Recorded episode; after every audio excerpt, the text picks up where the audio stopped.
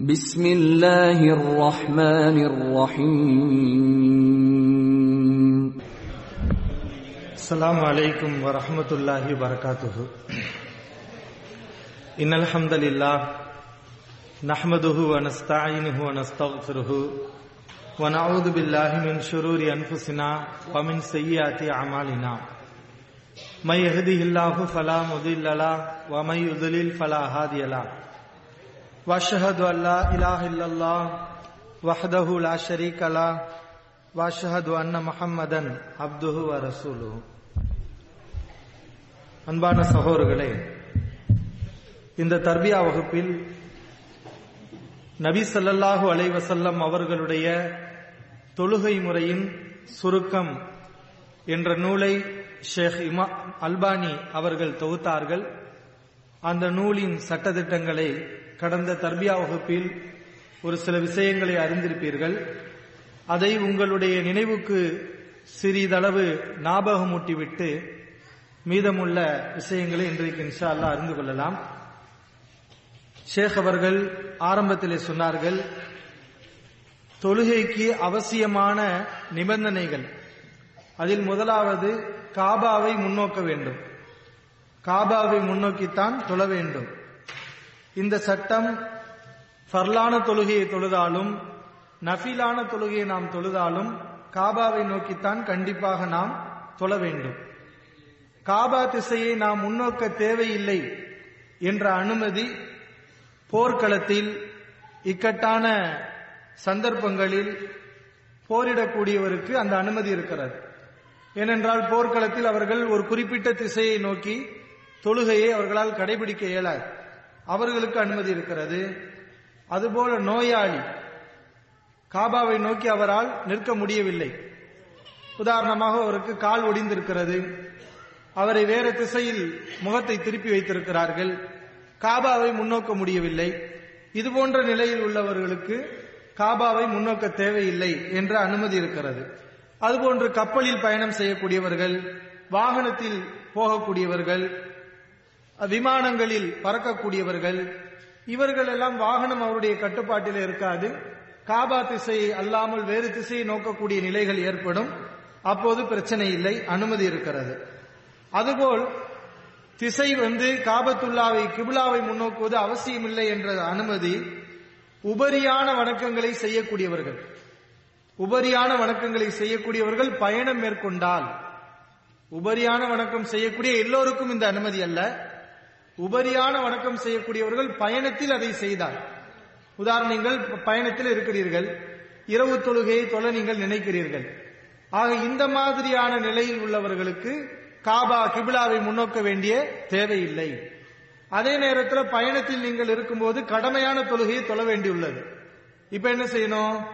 வாகனத்தை நிப்பாட்டி விட்டு நாம் கீழிறங்கி காபாவை முன்னோக்கித்தான் நாம் தொழ வேண்டும். உபரியான வணக்கமாக இருந்தால் பயணத்தில் நாம் இறங்க வேண்டியதில்லை. வாகனம் இருந்தவாறே நம்ம என்ன செய்யலாம்? வாகனத்தை செலுத்தலாம். ஆனால் சிறந்தது என்னவென்றால் பயணத்தில் உபரியான வணக்கத்தை செய்தாலும் துவக்கத்தில் அந்த இபாதத்தை துவங்கக்கூடிய அந்த ஆரம்ப நேரத்தில் நாம் கிபிலாவை முன்னோக்கியவர்களாக தொழுகையை துவங்க வேண்டும். பிறகு வாகனம் வேறு திசைக்கு சென்றால் தவறு இல்லை இது வந்து சிறந்தது. அது மாதிரி காபாவை நோக்கி தொழக்கூடியவர்கள் இப்ப காபத்துல்லா நம்முடைய கண்களுக்கு முன்னால் தெரிகிறது. நம்ம மஸ்ஜிதுல் ஹராமில் இருக்கிறோம். காபத்துல்லா நம்முடைய கண்களுக்கு முன்னால் தெரிகிறது. கண்ணுக்கு முன்னால் காபாவை காணக்கூடியவர்கள் காபாவை தனக்கு எதிரே எதிராக இருக்கும் வகையில் எந்த வகையில் வேணுமானாலும் இருக்கலாம். கிழக்கு நோக்கி இருக்கலாம் மேற்கு நோக்கி இருக்கலாம் வடக்கு நோக்கி இருக்கலாம். எந்த திசையில் இருந்தாலும் காபா அவர்களுக்கு முன்னால் இருந்தால் பிரச்சனை இல்லை. இது காபாவை நேரடியாக பார்க்கக்கூடியவர்களுக்குள்ள சட்டம். கண்ணால் கண் நேரடியாக பார்க்காமல் இருக்கக்கூடியவர்கள் காபாவுடைய திசையை கிபிலாவாக அமைத்துக் கொள்ள வேண்டும். சில நேரங்களில் மேகம் மழை மூடமாக இருக்கிறது. இது போன்ற நேரங்களில் எந்த திசை என்று தெரியவில்லை. ஆனா இன்னைக்கு நமக்கு அப்படி சொல்ல முடியாது. ஏனென்றால் கருவிகள் வந்து விட்டது மேகமூட்டமாக இருந்தா கூட அந்த கருவிகளை வச்சு ஓரளவுக்கு நம்ம என்ன செய்யலாம்? கிபிலாவை நம்ம கணிக்கலாம். சில நேரங்களில் கருவி இல்லாம போகலாம் ஒரு மனிதனிடத்துல. அது போன்ற கணிக்க முடியாத நேரங்களில் அவர்கள் முயற்சி செஞ்சு பார்க்கிறார்கள் இதுதான் காபா என்று அவர்களுக்கு தெரிந்தால் தாராளமாக அந்த திசையை நோக்கி தொழுகலாம். அதற்கு பிறகு நமக்கு தெரிகிறது இது காபா அல்ல. இந்த திசையை நாம் தவறாக தேர்வு செய்து விட்டோம் என்று நமக்கு தெரிந்தால் அதனால் தொழுகை எதுவும் பாத்திலாகாது பிரச்சனை இல்லை அதுபோல் தொழுகையில் நாம் ஒரு காபத்துல்லாவுடைய திசை என்று நினைத்து தொழுது கொண்டிருக்கும் போது ஒரு மனிதர் வந்து நமக்கு அறிவிக்கிறார். நம்ம தொழுகிறோம் அவர் வெளியில நிக்கிறார். அவர் நமக்கு சொல்றார் இந்த திசையை நோக்கி நீங்க தப்பா தொழுகிறீங்க. காபத்துல்லா வந்து இந்த பக்கம் இல்ல இந்த பக்கம் இருக்கு. அப்படின்னு என்ன செய்யறாரு நமக்கு ஒன்னு சத்தம் போட்டு சொல்றார். அல்லது இஷாராவில் சொல்றார் இப்படிங்கிறார் நம்ம தொழுகையில இருக்கிறோம். இப்ப தொழுகையில இருந்தவாறு நம்முடைய திசையை மாத்திக்கிறலாமா மாத்திக்கிறலாமா கூடாதா? மாத்தலாம். ஏன்னா நபிசல்லாசனுடைய காலத்துல கிபிலா மாற்றம் செய்யப்பட்ட போது ஒரு சஹாபி வந்து தொழுது கொண்டிருந்த சஹாபாக்களுக்கு இதை அறிவிச்சாங்க. தொழுதிருந்த சஹாபாக்கள் தொழுகையிலே என்ன செஞ்சாங்க? தன்னுடைய கிபிலாவை மாற்றிக்கொண்டார்கள் அந்த பள்ளிவாசலுக்கு கூட மஸ்ஜிதுல் கிபிலத்தை இரண்டு கிபிலாவை கொண்ட பள்ளிவாசல் என்றும் என்ன செய்யப்படுகிறது? சொல்லப்படுகிறது. காபா அல்லாத திசையை நோக்கி தொழுகிறது தவறான ஒரு செயல். அடுத்து இரண்டாவது நிபந்தனை இப்போ தொழுகையில முதலாவது ருக்குன் முதலாவது நிபந்தனை அதாவது கட்டாயமாக செய்ய வேண்டிய அவசியமான ஒரு காரியம். அது தொழுகையில் காபாவை முன்னோக்கிறது கிபிலா. இரண்டாவது என்னன்னா கியாம். கியாம்னா என்ன? நிலை நிற்கிறது. தொழுகையில நிற்கிறதுங்கிறது ரொம்ப அவசியமான ஒரு விஷயம். இதுல யாருக்கு அனுமதி இருக்குன்னா போர்க்காலங்களில் தொழக்கூடியவர்கள். போர்க்களத்தில் இருந்து கொண்டு அந்த அச்ச நேரத்தில் தொழக்கூடியவர்களுக்கு அனுமதி இருக்குது. ஏன்னா அவங்க நிக்காம என்ன செய்யலாம்? வாகனத்தில் அமர்ந்தவாறு தொழுவதற்கு அல்ல அனுமதி கொடுத்திருக்கிறார் அது மாதிரி நோயாளி ஒரு மனிதனுக்கு கால் ஒடிந்திருக்கிறது ஒரு மனிதனுக்கு கால் ஒடிந்திருக்கிறது அவனால் நிற்க முடியவில்லை. அப்ப முடியாதவர்களுக்கு என்ன சட்டம்? அவங்க நிக்க வேண்டியதில்லை. பொதுவாகவே எந்த சட்டமா இருந்தாலும் இயலாதவர்களுக்கு அல்லாவுடைய அந்த சட்டம் தளர்ந்து விடும் நாங்கள் நிக்க முடியாதவர்கள் நோயாளிகள் அமர்ந்து தொழுது கொள்ளலாம். மூன்றாவது உபரியான வணக்கங்களை செய்யக்கூடியவர்கள். இவர்களுக்கு உபரியான வணக்கங்களை செய்யக்கூடியவர்களுக்கு எந்த ஒரு நோய் போன்ற காரணங்கள் இருக்க வேண்டிய தேவையில்லை. இப்ப இரவு நேரம் நீங்க தகஜ தொழுகிறீங்க. நின்றுதான் தொழுகணும்னு கட்டாயமா? இல்ல. நீங்க விரும்பினால் நின்று தொழுகலாம். விரும்பினால் அமர்ந்து தொழுகலாம். இரண்டுக்கும் உங்களுக்கு அனுமதி இருக்கிறது. நபிசுல்லாஸ் அவர்கள் உபரியான வணக்கங்களில் சில நேரங்களில் அமர்ந்தும் கூட தொழுதிருக்கிறார்கள் ரெண்டையும் சேர்த்து கூட செய்யலாம். ரெண்டையும் சேர்த்துனா என்ன? சில நேரங்கள் நிக்கிறது. அப்புறம் என்ன செய்யுது? கால் வலிச்சா உட்கார்ந்து குரா ஓதுறது. இப்போ உதாரணம் அலமதுல்லாய் ரபில் ஆலமின்.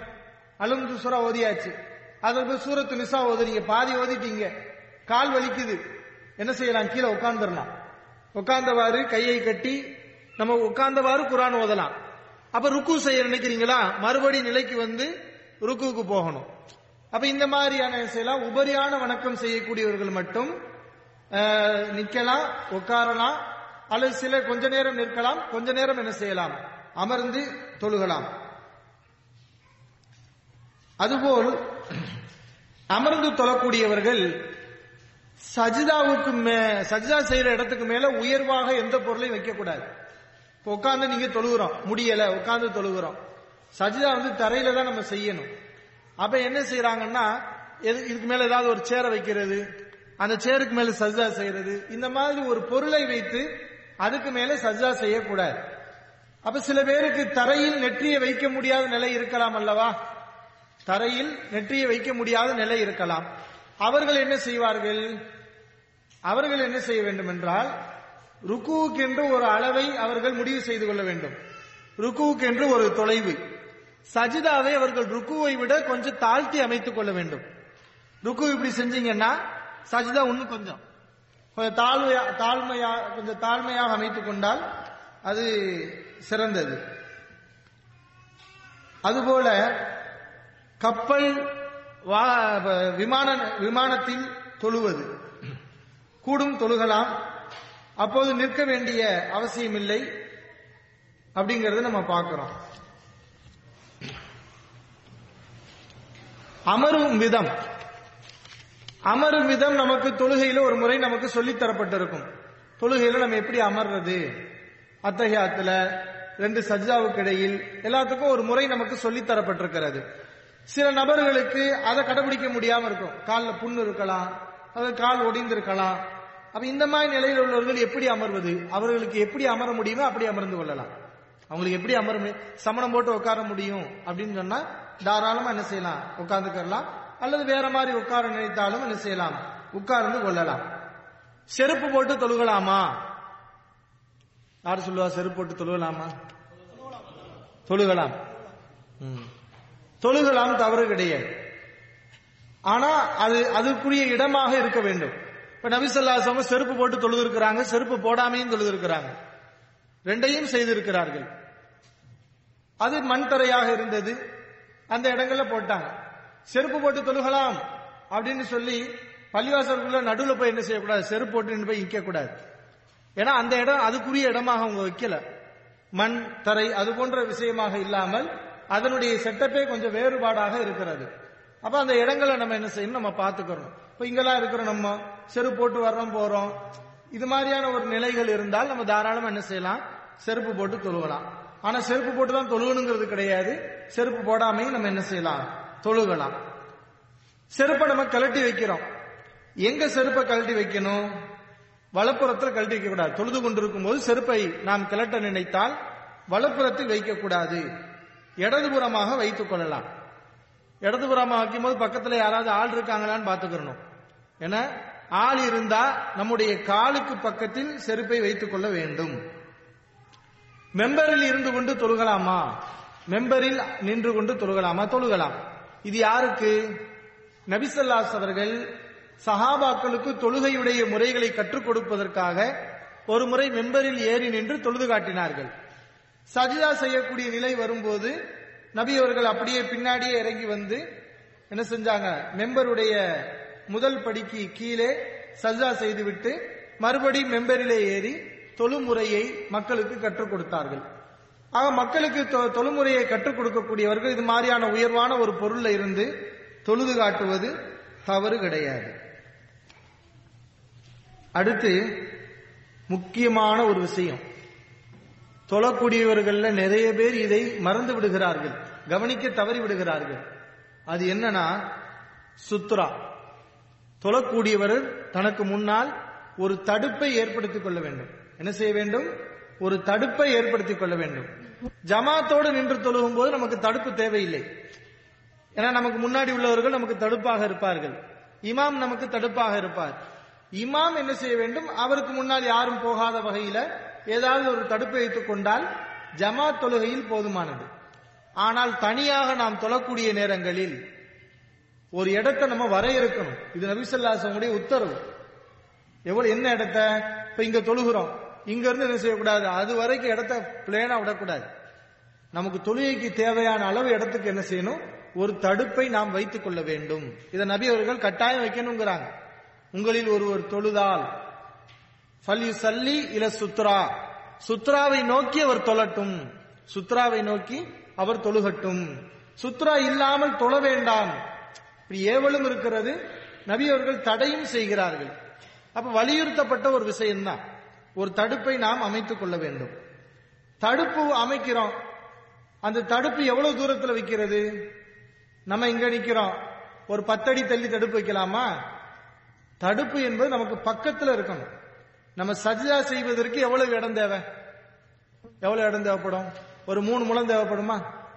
நம்ம சஜ்ஜா செய்யறதுக்கு நம்ம காலில் இருந்து நம்ம நிக்கிற இடத்துல இருந்து எவ்வளவு தேவைப்படும்? ஒரு மூணு முழ இடம். ஏன்னா அது ரெண்டு முழம் கூட போதுமானது. அப்ப நம்ம தான் கடிச்சுக்கிறணும். நம்ம தொழுகிறதுக்கு சஜிதாவுக்கு இந்த இடம் போதுமானது. அந்த இடத்துல நம்ம என்ன செய்யணும்? ருத்ராவை இந்த சுத்ராவை என்ன செய்யணும்? நம்ம வைக்க வேண்டும். இது ரொம்ப முக்கியமான விஷயம். அதாவது முடிஞ்சளவு நெருக்கமா வைத்துக் கொள்வது நல்லது. ஏன்னா அதிசுகள்ல பாக்குறோம் நபி ஸல்லல்லாஹு அலைஹி அவர்கள் தொழுவார்கள் தடுப்பு வைத்திருப்பார்கள். அந்த தடுப்புக்கும் நபி அவர்களுக்கு மத்தியில் எவ்வளவு கேப் இருக்கும்? ஒரு ஆடு கடந்து செல்லும் அளவுக்குத்தான் இடைவெளி இருக்கும். அப்ப ரொம்ப சுருக்கமாக தான் நபி அவர்கள் நெருக்கி வச்சிருக்கிறாங்க. த- தடுப்புக்கும் தடுப்பு தனக்கு நெருக்கத்தில் இருக்கிற மாதிரி நபி அவர்கள் இடைவெளி விட்டிருக்கிறார்கள். அப்படிங்கறத நம்ம என்ன செய்யறோம் பார்க்கிறோம். அந்த தடுப்பு உயரம் எவ்வளவு இருக்க வேண்டும்?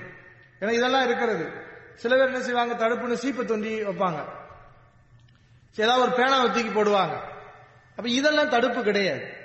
நபியவர்கள் சொல்லி காட்டிய தடுப்புங்கிறது என்னன்னா ஹதீசுகள்ல பார்க்கிறோம் இதா வல அஹதுக்கும் பைன எதைஹி ஒரு ஒருவர் தொழுதால் வாகனத்தின் சாய்வு கட்டையை போன்ற ஒரு பொருளை வைத்துக் கொள்ளட்டும். என்ன வைக்கணும்? வாகனத்தின் சாய்வு கட்டையை போன்ற ஒரு பொருளை வைத்துக் கொள்ளட்டும். அப்படிங்கிறாங்க நபிசல்லாஸ் அவர்கள். எனவே தடுப்புங்கிறது என்னன்னா ஒரு உயரமா இருக்கணும். கிட்டத்தட்ட ஒரு ஜான் அல்லது ரெண்டு ஜான். இந்த மாதிரி ஒரு உயர்வான ஒரு பொருளாக இருந்துச்சுன்னா தொழுகைக்கு முன்னாடி நம்ம என்ன செய்யலாம்? அதை நம்ம பயன்படுத்தி கொள்ளலாம். பள்ளிவாசல்ல கூட அதுக்குரிய த- கட்டைகள் வச்சிருப்பாங்க. அந்த கட்டையில் நம்ம யூஸ் பண்ணிக்கிற வேண்டியதுதான். அல்ல ஏதாவது ஒரு வாட்டர் கேன் இருந்துச்சுன்னா அந்த வாட்டர் கேன் என்ன செய்யலாம்? பள்ளிகளில் நம்ம இந்த மாதிரி ஒரு நீளமா உயர்வான ஒரு பொருளாக நம்ம தொழுகைக்கு முன்னால் அதை வைத்துக் கொள்ள வேண்டும். நம்ம வைக்கக்கூடிய அந்த தடுப்பு நம்முடைய பார்வைக்கு நேராக இருக்கணும். நேராக எங்கிட்டு தடுப்பு இங்க வைக்கிறது? வலதுபுறம் வைக்கிறது? இடதுபுறம் வைக்கிறது? இப்படி இல்லாமல் நம்முடைய பார்வைக்கு நேராக நம்ம என்ன செய்யணும்? தடுப்பை வைக்க வேண்டும்.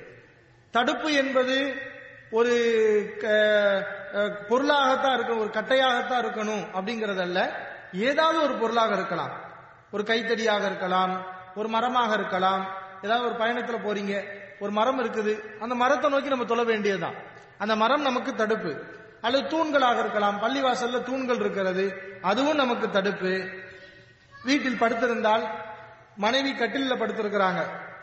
அவங்கள கூட என்ன செய்யலாம்? ஒரு தடுப்பாக நம்ம அமைத்துக் கொள்ளலாம்.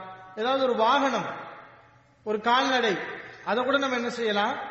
தடுப்பாக நாம் பயன்படுத்திக் கொள்ளலாம். ஒரு ஒட்டகம் உட்கார்ந்து இருக்கு அதுக்கு முன்னாடி நம்ம தொழுகலாம். தவறு கிடையாது. நம்ம தொழுகைக்கு முன்னாடி ஒட்டகம் நிக்குது. நம்ம தொழுகைக்கு முன்னாடி மரம் நிக்குது. அப்படிங்கிற வசுவாஸ் நமக்கு தேவையில்லை. நபி அவர்கள் இதையெல்லாம் என்ன செஞ்சிருக்கிறாங்க? தடுப்பாக அவர்கள் பயன்படுத்தி இருக்கிறார்கள்.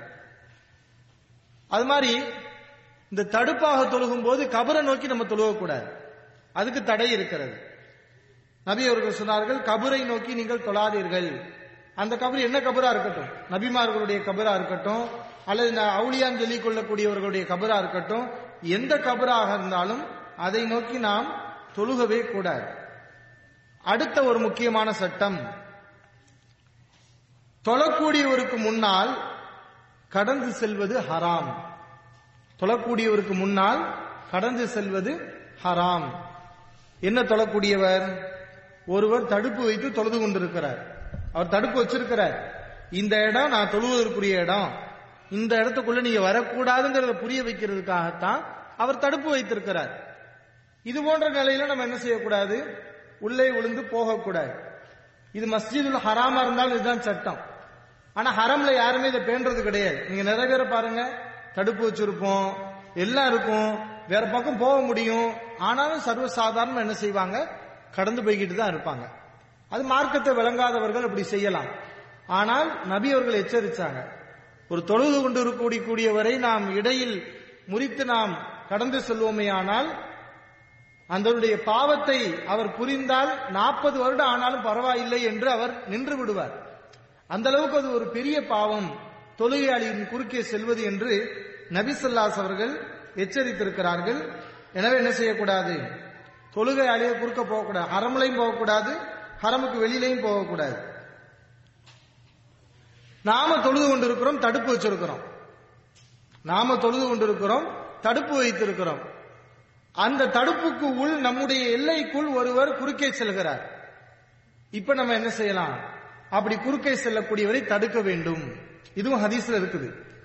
சில நேரங்கள் நம்ம என்ன செய்வோம்? குறுக்க போறாங்க போயிட்டு போறாங்க நம்ம தாராள மனசோட அங்க நடக்க கூடாது ஏன்னா நபி அவர்கள் நமக்கு என்ன சொல்லியிருக்கிறாங்க? நீங்கள் ஒருவர் ஒரு தடுப்பை நோக்கி தொழுது கொண்டிருக்கும் போது உங்களுடைய தொழுகையை குறுக்கீடாக ஒரு மனிதர் உள்ளே நுழைவாரையானால் அவரை நீங்கள் கையால் தடுங்கள். ரசுல்லா ரொம்ப வலியுறுத்தி சொல்றாங்க. கையால தடுங்க. மீறி அவர் அது ப- அதன் பக்கம் தான் போவார்னா மறுபடியும் தடுங்க. மீறி அவர் மறுப்பாரையானால் அவரோடு சண்டை போடுங்கள் அப்படிங்கிற அளவுக்கு நபிசல்லாஸ் அவங்க என்ன செஞ்சாங்க? சொன்னாங்க. அது முடிந்தால்தான். நம்ம முடிஞ்சா இவரை தள்ளி விடலாம். தள்ளி விட்டா பிரச்சனை இல்லை. அப்படிங்கிற மாதிரி இருந்தா நம்ம என்ன செய்யலாம்? செய்யலாம்.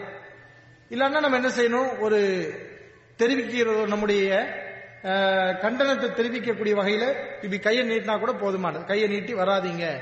அப்படிங்கறத நம்ம என்ன செய்யணும்? சொல்லணும். சும்மா போனா போயிட்டு போங்க நம்ம என்ன செய்யக்கூடாது? இருக்கக்கூடாது.